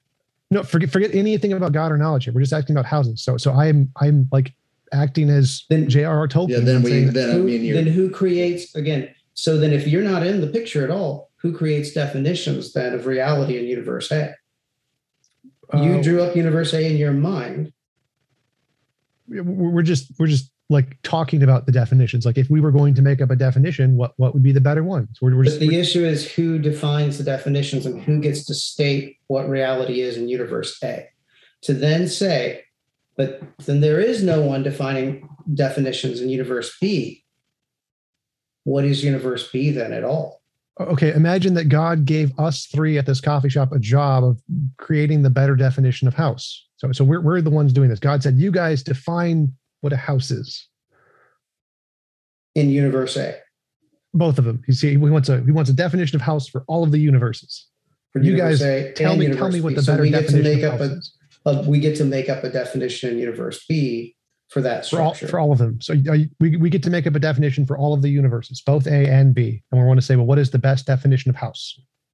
so we're defining reality in each universe. Uh, for the definition of house, yes, but nothing else. For the definition of house. But knowledge would supersede yeah. that. It would be greater than the than the definition of house in Sure. one minor thing, because knowledge and the ability to reason logically supersedes. I mean, again, because there is knowledge, you and I can have this discussion, Yes. right? So, so we both agree on that. We both agree God's over there. The- We're both Christians. the world heaven. then is not dependent in this universe on on house so explain to me how this analogy Yeah. correlates with To anything. knowledge Yeah. i i'm really missing that because you're saying we're defining knowledge and we're saying no no we're not arbitrarily defining knowledge the creator of the universe has defined knowledge yeah. you've demonstrated at least to me that in each of these some major universal is necessary in order for the reality to exist and we're pointing to that That- that's fine. So remember, I'm, I'm granting we're, we're both presuppositionalists in heaven with God. So we, we say God exists in all of the universes. We're just talking about houses here. No God, no knowledge, no nothing. We're just, we, we already have that because we already presuppose God. Talking about houses and Bob and nothing else. God has given us a job. He wants us to create the best definition of house that we can. Maybe God already has a definition and he knows what it is. He's just like, you guys try to figure this out. What do you think? What do you think is the correct definition? Well, it's Go. great because I mean, whenever he wanted the temple made, like he didn't say go have a fun time, Israel. He actually gave them like all the dimensions on what the temple was because it's actually a copy of what was in heaven. So I mean, the thing is, we're having a red herring conversation um, of hypotheticals just to sidestep the issue. Um, Well, Because- somebody's definitely trying to sidestep yeah. the issue. That's well, for no, no, no, no. But one, no, no. The deal is, is like, how do we know that there's two separate universes? God I told mean, us. God told us. Yeah, he said, "Here's so- two, two. I created two separate universes. Here are all the universes. God is giving us this information." He's so saying, then you pointed again that it started Yeah. with god Yeah. "Yes, I'm, So I've God's not said that like seven times." So, so No, God no, is but God no, is no, here. you- No, yeah. So God is relevant In and God is irrelevant. That's what. That's what. No. This conversation has bounced between God's relevant to the conversation. Now God isn't relative to the conversation. again here's the thing that and and i don't want to be you've you've made this argument here this inductive argument i'm still struggling to understand it because each and every time it points back to the necessity of god Yeah. I never said it didn't. That's not the point. The point we're talking about what is the best definition of house. Has nothing to do with God here. What is the best definition of house? So you're telling me Yes. I get to define the terms. Therefore, God, God, God is telling us we get to define the term house. the very Wants us- point that you us- have to define terms begins with God. Yeah. Yes. Okay. You, you're So- accusing me of sidestepping the issue. How am I sidestepping the issue? Give us. You, you accuse us of sidestepping. Like we the have issue. been like Please share us how. Because- Because share we're us I, 'cause I want to know sidestepping the answer I'm looking for is which is the better definition of house? Is it the house? Is it the definition that says it's only something after Bob created it? okay, if okay, if God gave us freedom Yes. to do this, Yep.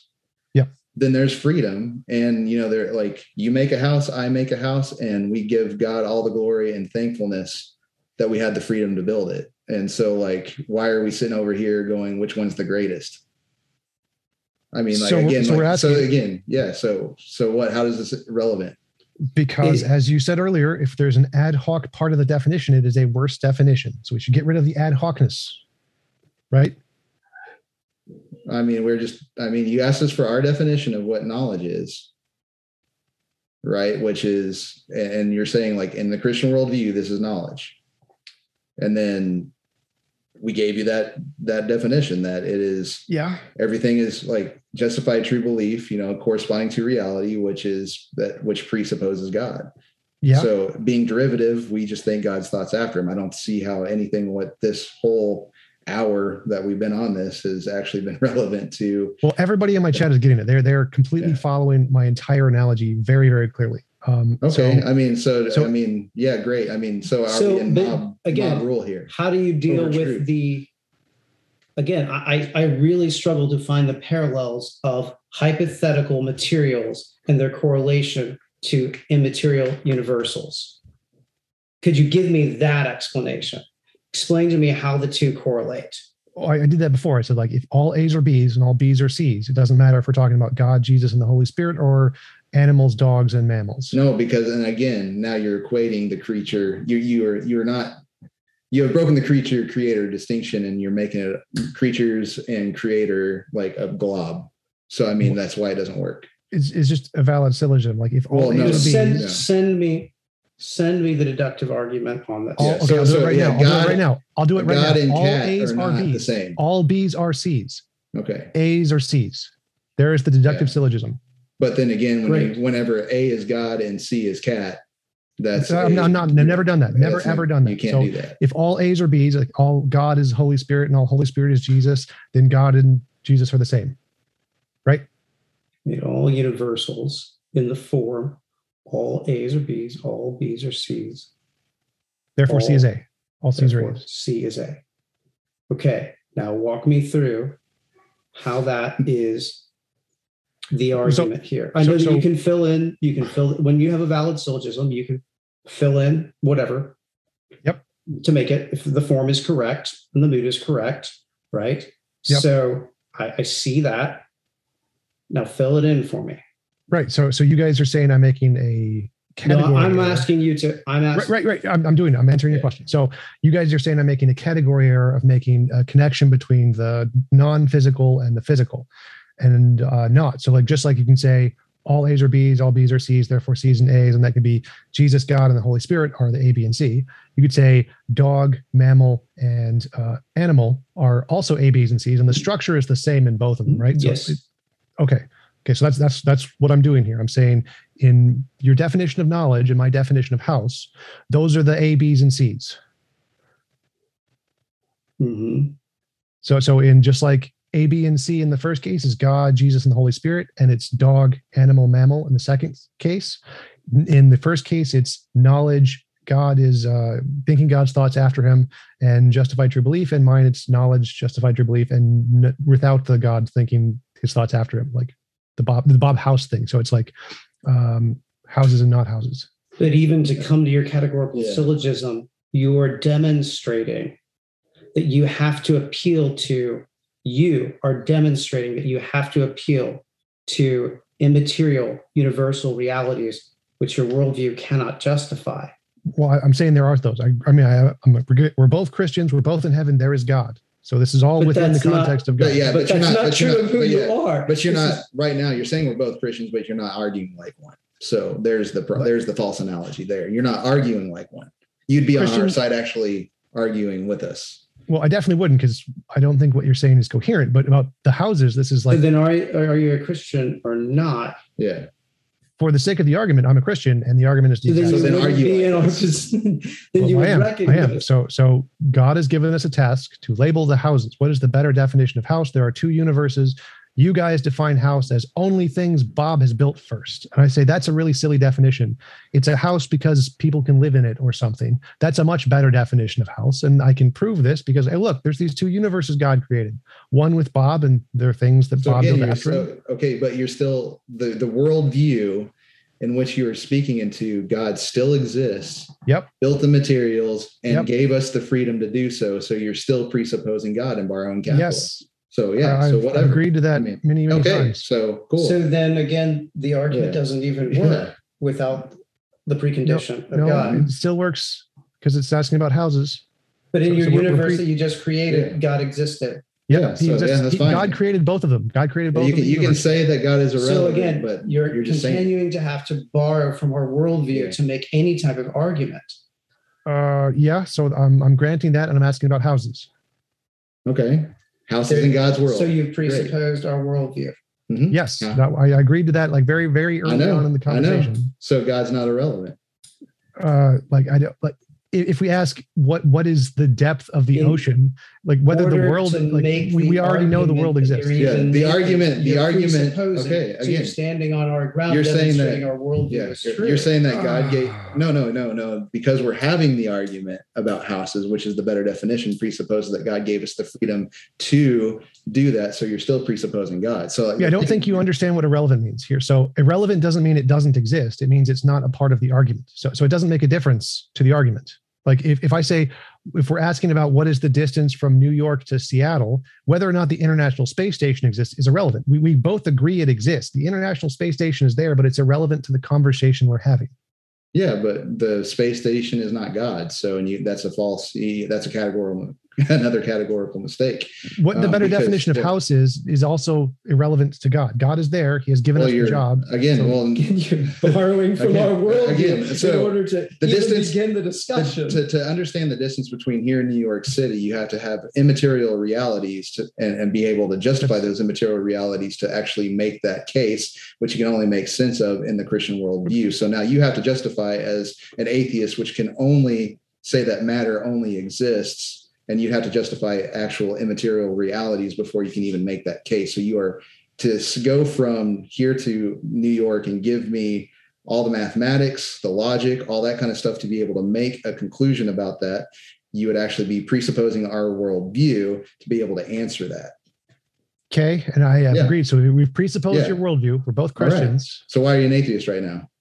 Uh, well, because your worldview is incoherent, and I've demonstrated that. But Oh, but uh, oh, again, but here again, that's I mean, we could, that's a different subject. I get you, and we can talk that, about that. But you're saying incoherent, which presupposes the immaterial realities that cannot exist on a worldview of where the atheist has to go to because that's matter only. oh, oh, okay, yeah. So I was doing an, a reductio ad absurdum, showing that your worldview is absurd from your own standard in an internal critique. So I was no, using you weren't because worldview. you're actually no, because you weren't actually arguing like a Christian because you I, wouldn't I be was right actually. So I mean, I just by asked- your but by what you think a defi- Your yeah. definition Of of knowledge is. is not the definition of Yes. Christian knowledge. well, Yes. n- n- no. So again, I'm I'm granting your definition. I'm saying, well, why is this the definition? We're in heaven. No, but this is the definition. Yeah, and so this is why you know people don't like presuppositional apologetics, and I get it.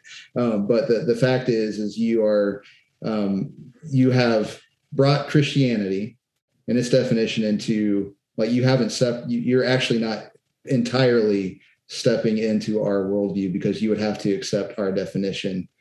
You are arguing as a Christian against our definition. That's not no no. You you actually have to accept our definition and then actually do the internal critique from our definition instead of still fighting our definition. Importing Okay, so can you so you're not accept the doing an internal critique. S- Can you accept a definition and then ask, well, why is this definition correct? Is that is that a thing? Can you? Yeah, that? because then we can actually go to scripture and then hold you to scripture. Right, right. So you can mm-hmm. accept a definition. So I could be a Christian and say, well, why is this true?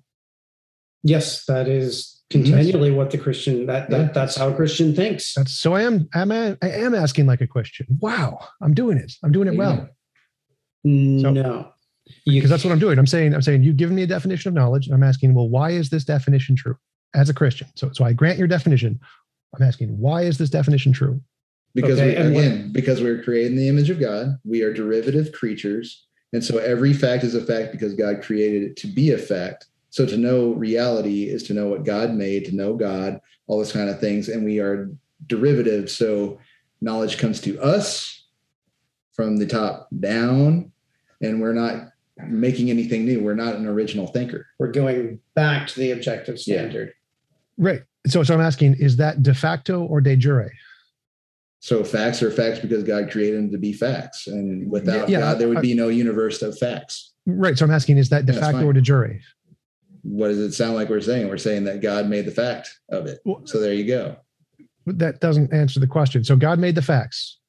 Is it a fact in a de facto sense or a de jure sense? So so I, I God made the facts.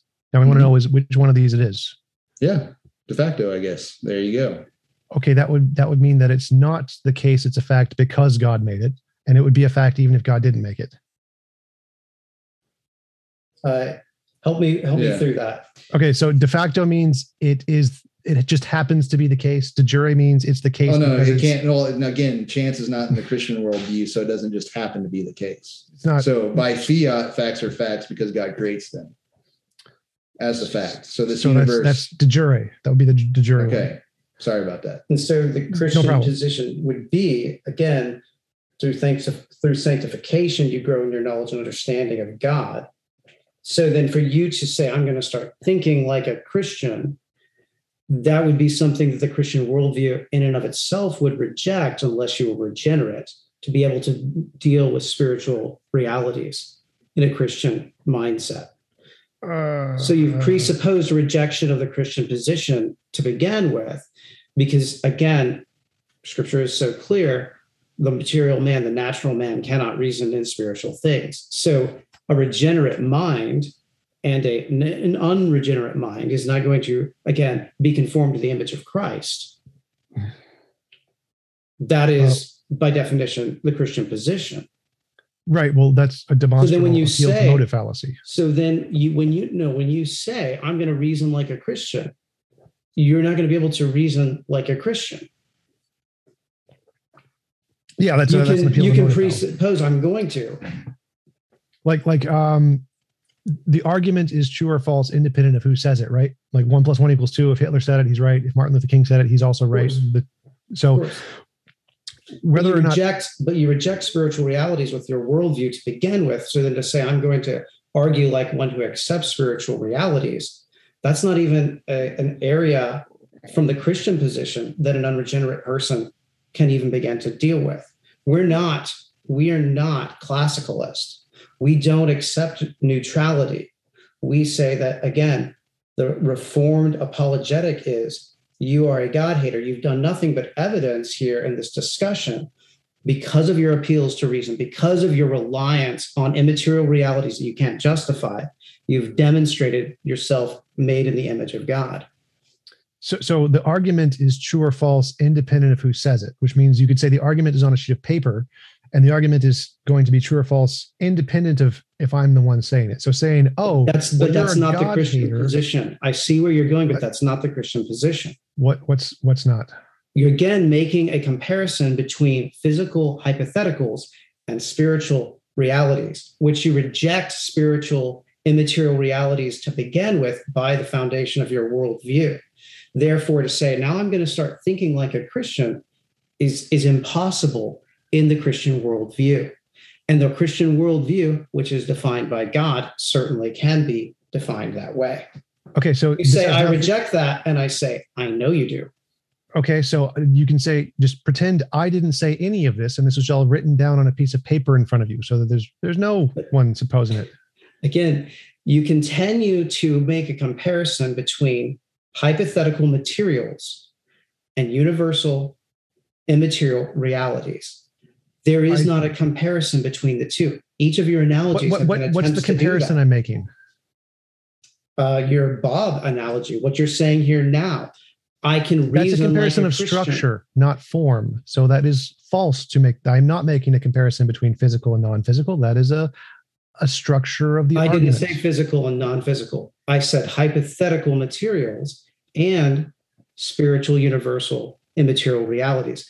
Those two areas to make an analogy, the analogy by again, it is a fallacy of analogy each time because you cannot make the exact same comparison. so all A's are B's, all B's are C's, A is a C.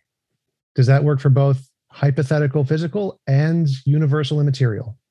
Does that work for hypothetical material? That question, and I again, great. You've again gone back to a categorical uh, syllogism. I'm grateful for that. That's- great. It again demonstrates that your worldview, which presupposes That the wasn't the laws of logic, which rejects the laws of logic, you don't have the That, that basis wasn't by that which wasn't to. the, the question. The But question. I what I'm saying is the question makes no sense if you're going to be consistent with your world. okay, but that, that wasn't the question. So the question was: Is does that But what I'm saying is you both? continue to Could you not interrupt? Could you please not interrupt so like and, and answer the question? It was: Does that syllogism work both for hypothetical material and universal spir- spiritual? I think you said. universal and material realities. Yeah. So, So, so again, that so that syllogism can be used for both. You can make an analogy using that syllogism to but your both. worldview can't justify those things. That to jump in the question. conversation and say, but what I'm telling you is that your analogy here, again, your comparison here makes no sense unless, again, you keep saying, well, I'm going to jump in and I'm going to be neutral. I'm going to be a Christian. I'm going to be on your side here thinking. And what I'm telling you is very clearly the Christian worldview defines your ability to reason like a Christian. You don't have that. You're not regenerate. Your ability to deal with the spiritual realities of God, you're in suppression of the truth, and you've evidenced that all the time, appealing to reason. You have no basis or foundation to appeal to reason or logic, or even assume that we're going to do that in this discussion. You've evidenced and never, again, unpacked or demonstrated any type of justification for the spirit, for the immaterial realities that you are assuming to even have this discussion. Well, again, I just granted God, so God, God is the justification for all But you this. don't grant God. So are you? But are you? But are you? Are, so you're a Christian now? I mean, like literally, Sure, sure, like sure, really. sure. I'm literally a Christian now, and I'm still asking the same questions, and you still haven't answered them. okay, well then you need to grow in sanctification. Then I would tell you your to, to scriptures and repent submit if you're your saying you're yeah, Christian. and, and Repent of your Well, I've, sins. I've read the Bible cover to cover multiple times. Uh, still doesn't answer the question. Well, I mean, You're that's- that's saying. I'm reasoning like a Christian. That's that's false. Then accept our definition. Then you would accept so the I'm- I'm, definition. I'm accepting your definition. Your definition of knowledge is a justified true belief that is thinking God's thoughts after him. I'm okay. And I'm asking, okay, so here's your definition. Yeah. Why is that right? Because it seems like you don't need that thinking God's thought after him part. I don't get it. because you're not a Christian. You're not going to Yeah. accept our definition. But You what can say you can say flippantly or just outright you do, but you're not. And you're again then demonstrating a, what we would consider and demonstrating no, I'm not a Christian because I'm okay to to say things that are untrue. Well, again, I asked you before, like, is it possible to accept something and then ask why is it the case? You said yes, you can do that. That that is of course always the, the Christian position. So, so why would it not be like a Christian to accept your Christian definition and ask, well, why is that the case? So have you, uh, I mean, sincerely, either ha- have you repented and trust Jesus Christ as, as your Lord and taken upon and allowed your sin to be imputed on him and allowed his righteousness to be imputed upon you? See, that's not something that you have the ability to do from the Christian worldview. That's only an act of God. Okay, So- so so could could someone like you who has done this answer the question then? I have, okay, so someone like me who is a regenerate believer answer the question from a Christian who has truly done it. Well, bring me that person. Uh you? Uh, You guys? I've accepted God's revelation as true and demonstrated here again today. My position can justify these immaterial realities. Okay. The other position cannot. It- it's that clear. It's that simple. Okay, so in your worldview, this is you guys, not me. So, so can you guys, in your worldview, answer this question? Why is thinking God's thought after him a part of your definition? Why is that required? Thinking Well, God's it's thought. based on the authoritative revelation of God. Again, I mean, so God is our starting point. Right. He creates the understand that. facts, and so that's why. So it's again, you adding. We're not adding the potato. We're just Well, explaining the fact that the difference between us and our worldview, and then what you're coming to us with your worldview. I understand you're trying to get over here, but no, um, you, we're trying to say our worldview is derivative, and so we're making the distinction, and so we are derivatively going at this reality and understanding reality is reality is what it is because God created it. And so to correspond with reality, anything that corresponds with reality corresponds to the fact that God made it. That's it. So you're the ones not understanding our position because you're saying you're adding the potato, you're adding the potato. It's like we're not adding the potato. We're just Right, so- so I'm asking- that our worldview is more is distinct from yours. Yes. Right. So I'm asking, how is what you're doing different from adding the potato? because we have the revelation of God. We've, Yeah. answered the question multiple Yeah. times. Well, that's that's the potato I'm asking about.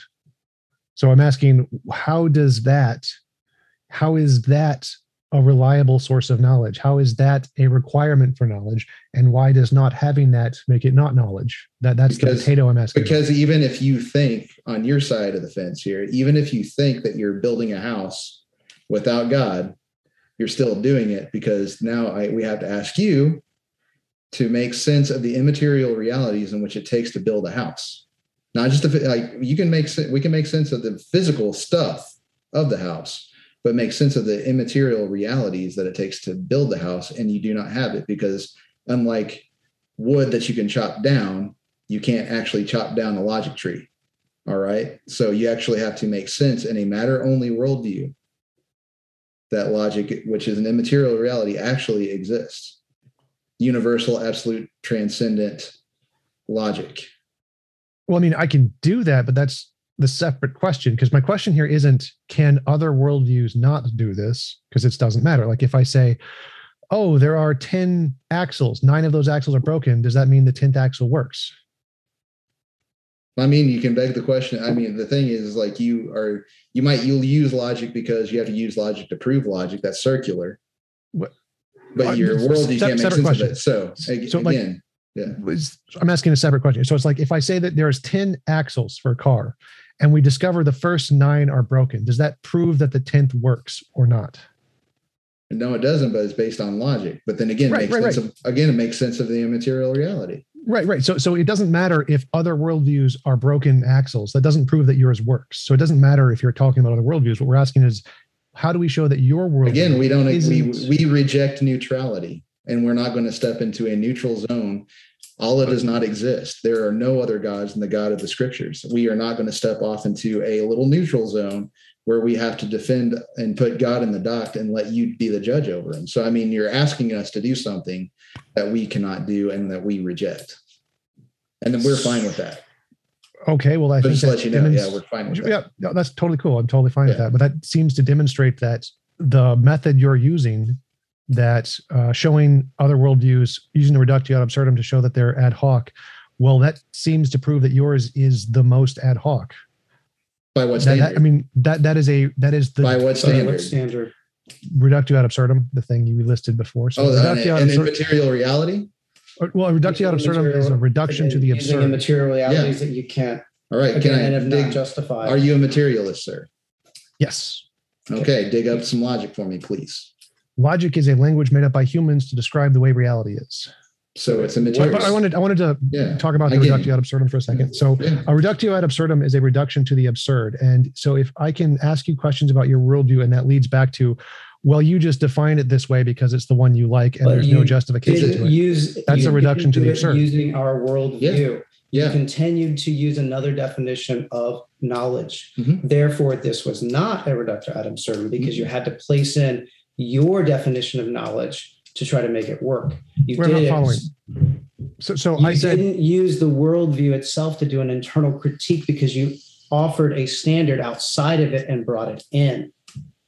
Mhm. Wait, you guys agreed that you can be a Christian and accept that definition and then ask why. You will be conformed to the image of Christ, Yeah. therefore, again, submitting to the clarity and authority of Scripture. Yeah. Certainly, when someone becomes a Christian, they don't obviously don't understand uh, something like penal substitutionary atonement, nor do they understand ecclesiology, right, or eschatology. Those things happen as they grow in sanctification. Uh, so you said you, your argument was that I can't do an internal critique because uh, again, I I'm not. You Christian. continue to use a definition that was counter to the Christian one. You would, if you were a Christian, you would then submit to the definition because you recognized that God was God.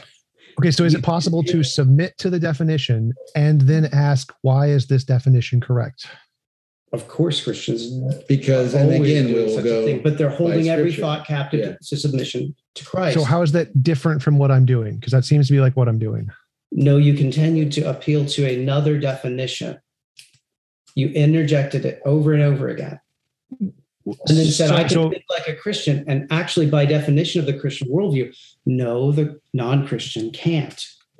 Ooh, s- uh, I seem- you seem to be contradicting yourself. So, so if I'm a Christian and I accept the Christian definition of knowledge, justified true belief, thinking God's thoughts after Him, and then Which I, is, which is, I, again, you're adding the plus sign, and we are not adding the plus sign of adding the potato, which is every, what, what truth comports with reality, which is thinking God's thoughts after Him Yep. because we're derivative. Again, like we are not putting the plus sign, you are actually putting the plus sign. Right, yeah, I'm just, I'm just trying to des- describe it from my perspective. So I'm, I'm not, not trying to like, So now you just admitted you're trying to describe it from your perspective, which is Yep. not our perspective. So you just proved what You we were can't do the internal critique. you're not doing the internal critique. So I'm trying to represent your worldview with my words. Yes, that's obviously the case. So what I'm trying to say is if you accept your definition, any Christian, because you said you can be a Christian and accept the definition and then ask, well, is this the case? When you ask, is this the case? Like suppose Then you test it against the standard of Scripture. Yes. okay, not- that's that's yeah, that's fair perfect. philosophy. Fine, fine, fine. So if you're asking if something is the case, that means you present an alternative and say, well, is this other thing the case? So you say, is this definition of knowledge correct? Or if I change it to So- this other thing, is this correct? What That's I, what it means. That's what it means when you ask, is this correct or incorrect? You're but saying then you have there the standard by which to understand what But we're is not doing like just pure like arbitrary philosophy here. We are do we have a standard by scripture to find out what's what's best or whatever. Right. Um, so that's that's fine, but you have to stick with scripture. And we since I mean you you I understand that you've read the Bible. What do you believe that the Bible gives as the definition of knowledge? Uh, if you believe that the Bible doesn't give a definition of knowledge, then again, that's another problem for you because again, you didn't get the definition of knowledge from the Bible. You might have brought it into the Bible, but did you get a definition of knowledge from the Bible as you have read it? maybe. I mean, I guess it depends which version and which interpretation. But my question here is because you said I what I'm doing which is version, version. which interpretation. Now you're thinking like a Christian. Now you're Yes, asking a question that, was- a Christian would yeah. ask. I have But been the can't entire do time. That. Um, No, no, So- you haven't. We've demonstrated that multiple times over. okay, and over. demonstrate it again for me. So I'm saying, as a You Christian, bring- a Christian could look at your definition of knowledge, say, okay, grant your definition of knowledge, thinking God's thoughts after him. And I'm saying, and the Christian could say, why is this true? Maybe a different definition is true. Is that impossible for a Christian to do? They would then go to Scripture itself, the objective standard, to test their understanding of what knowledge was against it. So they can accept the definition and then question it. That is a thing Christians can do. They are going to an objective standard, Yeah. though. What, what they do after, I'm just asking, can they Christ. ask the question? Can they say, I accept Certainly, this again, definition? I've said multiple times, How is that person is going different to from grow. what I'm doing? you're not a Christian. You're not You're not a submitting Christian, to you're not submitting to the definition word of Scrip- God. that Scripture has provided. Yeah. You're fighting it and demonstrating your rebellion so that you're not Christian. So, so I'm asking about the accepting the definition and then questioning it part. That's that's the only part I'm asking about. Like that's so I'm accepting your definition and then asking a Mhm. question about So it. then what so then Christian, what would it mean to be conformed to the image of Christ? What does it mean to be conformed to the image of Christ? That, like Paul tells us, What what does it mean to hold is- every thought captive to obedience to Christ? Like Scripture also says. does that mean? Not Well, you're questioning thinking like a? Christian. You're thinking like a Christian. What does it mean to grow into conformity to the image of Christ? Who said, not "Sanct- sure what your subjective you are interpretation truth, is." Your word is truth. Sanctified in the truth, your word is truth. My subjective definition. Well, again, Christians believe in the clarity, authority, sufficiency, and inerrancy of Scripture. That doesn't mean, of course, again, a definition of the clarity of Scripture from theologians would that be very you know, again, nuanced through different theologians in various ways, but essentially that scripture speaks clear enough for us to know who God is, to know what salvation is, and understand how he desires his kingdom to expand.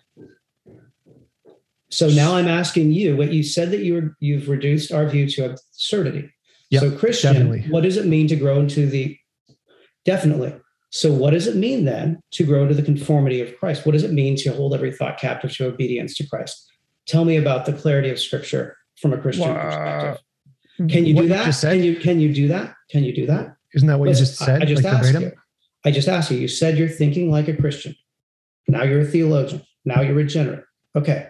What does it mean, therefore, to grow into the conformity of Christ, to hold every thought captive to obedience to Christ?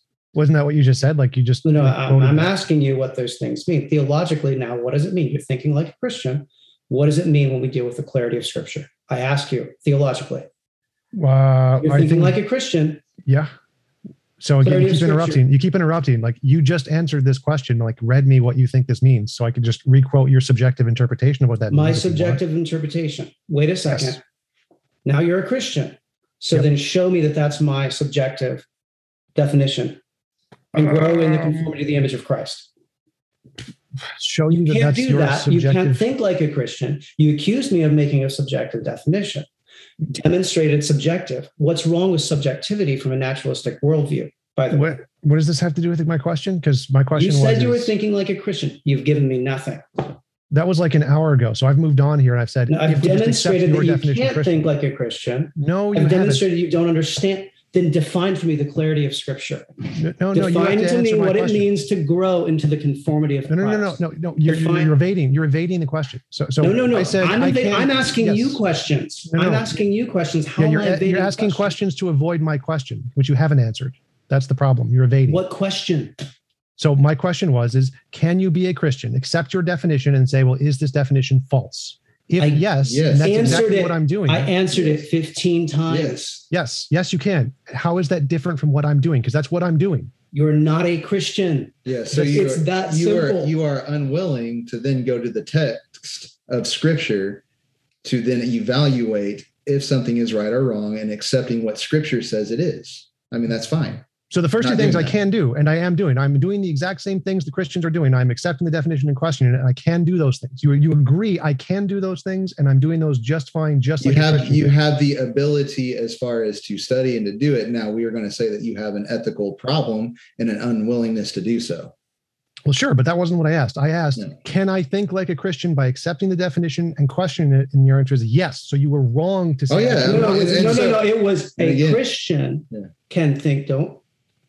A Christian, a Christian can ask for clarity on the revelation. Mhm. A non Christian is not concerned about the clarity of revelation. And therefore, again, being conformed to the image of Christ will not occur. Okay, but that's not what I asked. So again, when I said I'm how is thinking like that? No, Christian- you're asking me.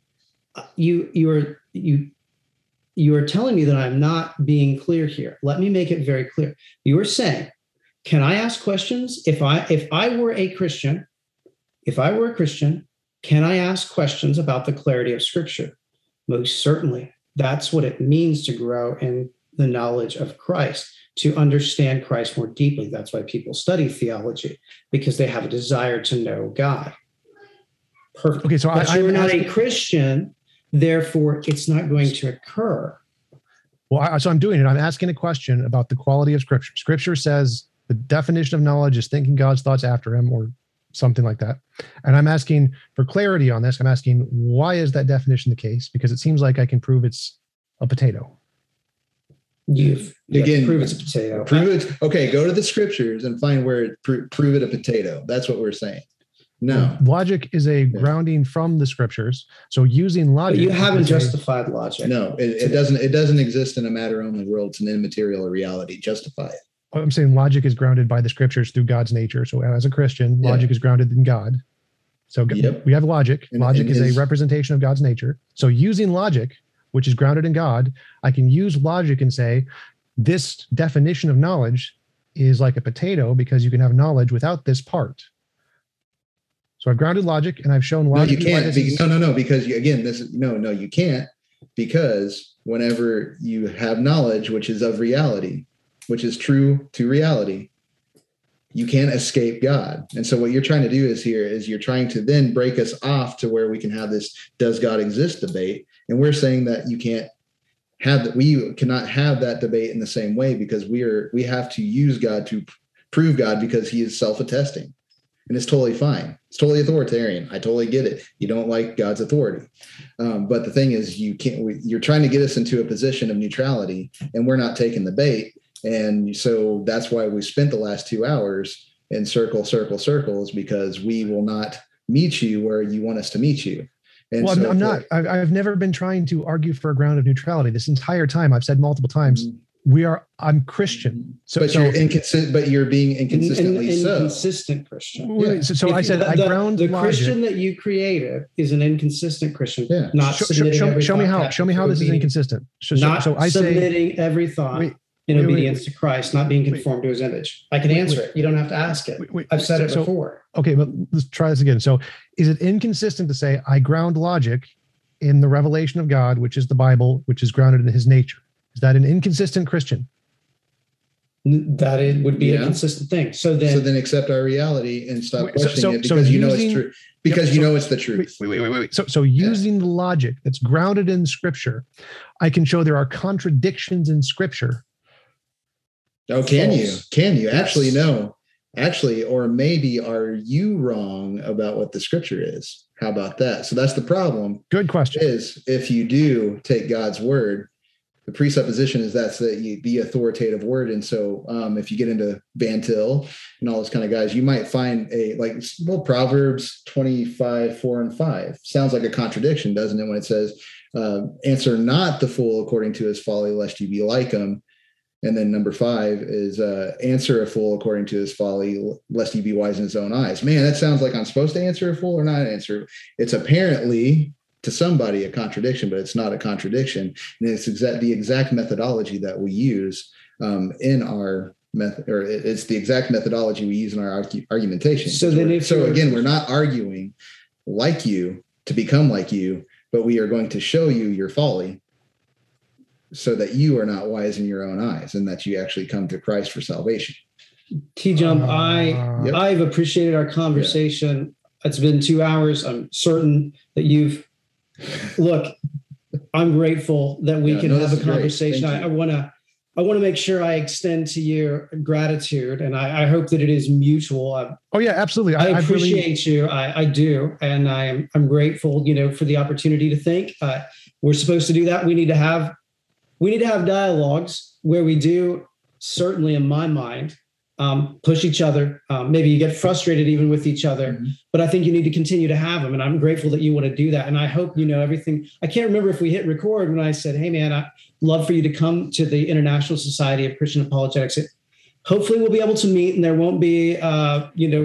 COVID, we can all say we sure there's a whole other discussion there, right? Uh, Yeah. um, yeah, absolutely. I, I just want to say I, I've enjoyed this conversation, and even things that are frustrating. It's a fun intellectual conversation to Yes, have. So I've enjoyed yes. talking with you guys. Yeah, and I just want to, yeah, and I want to put this for, forward for everybody that's watching you and everything. The thing is, is we can have this conversation because we believe that you are made in the image of God. You have dignity, you have worth, and that's the thing is like you're not a lesser person because God made us all, right? And so, um, whenever you see other Christians start belittling yes. and all that kind of stuff, attacking the image bearer and not treating the image bearer as an image bearer, even though they are fallen and there's a marred image there, you're not seeing a consistent Christian. So we want to say that uh, T Jump, you know, you are awesome.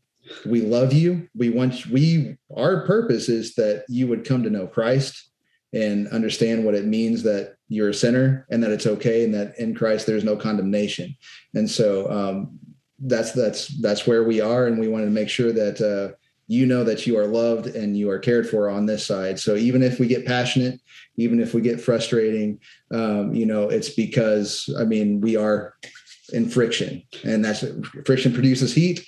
Um, but we, you know, I hope that definitely we need to have another conversation maybe do some a little bit more time prior to the hitting record anyway sometime uh, making a flow maybe making it more of a moderated thing debate or something like that um, but you know this this is a great relationship and i'm glad to have started it tonight with you yeah thank you and i hope very sincerely i want to i want to give you the last word by Yeah. the way because i think that you certainly you've been a, a, a guest for us we've been a guest Yeah. for you but uh, certainly i know you probably don't like to uh, if you're like me you know uh, i want to make it very clear uh, i certainly do uh, enjoy getting to engage you. I, I care for you. Um, i hope that that it's evident that i actually do genuinely actually like you even if even if i get a little frustrated. I, I think that that's actually a good thing. So with that said you know i want, I want to let you kind of close it out for us and, and we'll end uh, with that Yeah, absolutely. Thanks, guys, for coming on. I really appreciate it. It was a wonderful conversation, really intellectually engaging. So I appreciate you guys taking the time to have a conversation with me. Would love to hang out with you guys, get some coffee, go do some like live debates in your area. That'd be cool. Especially, I don't. You said your your local atheist organization doesn't do them, but talk to them into like flying me down. That'd be awesome. We can have a debate at your guys' place. That'd be cool. Yeah yeah we, we would certainly enjoy that and you can come to missouri missouri is still a place where you can, a person can travel to and and i don't think springfield actually has a mask mandate but contrary to, but you do what popular you opinion. want And contrary to popular opinion, we do have indoor plumbing in Missouri. We've had it for a long time, and we don't ride on horses. Hey, So- you've been nicer to us Yeah, than many Christian, you. many people who claim themselves to be Christian and uh, I appreciate that very sincerely. So, uh,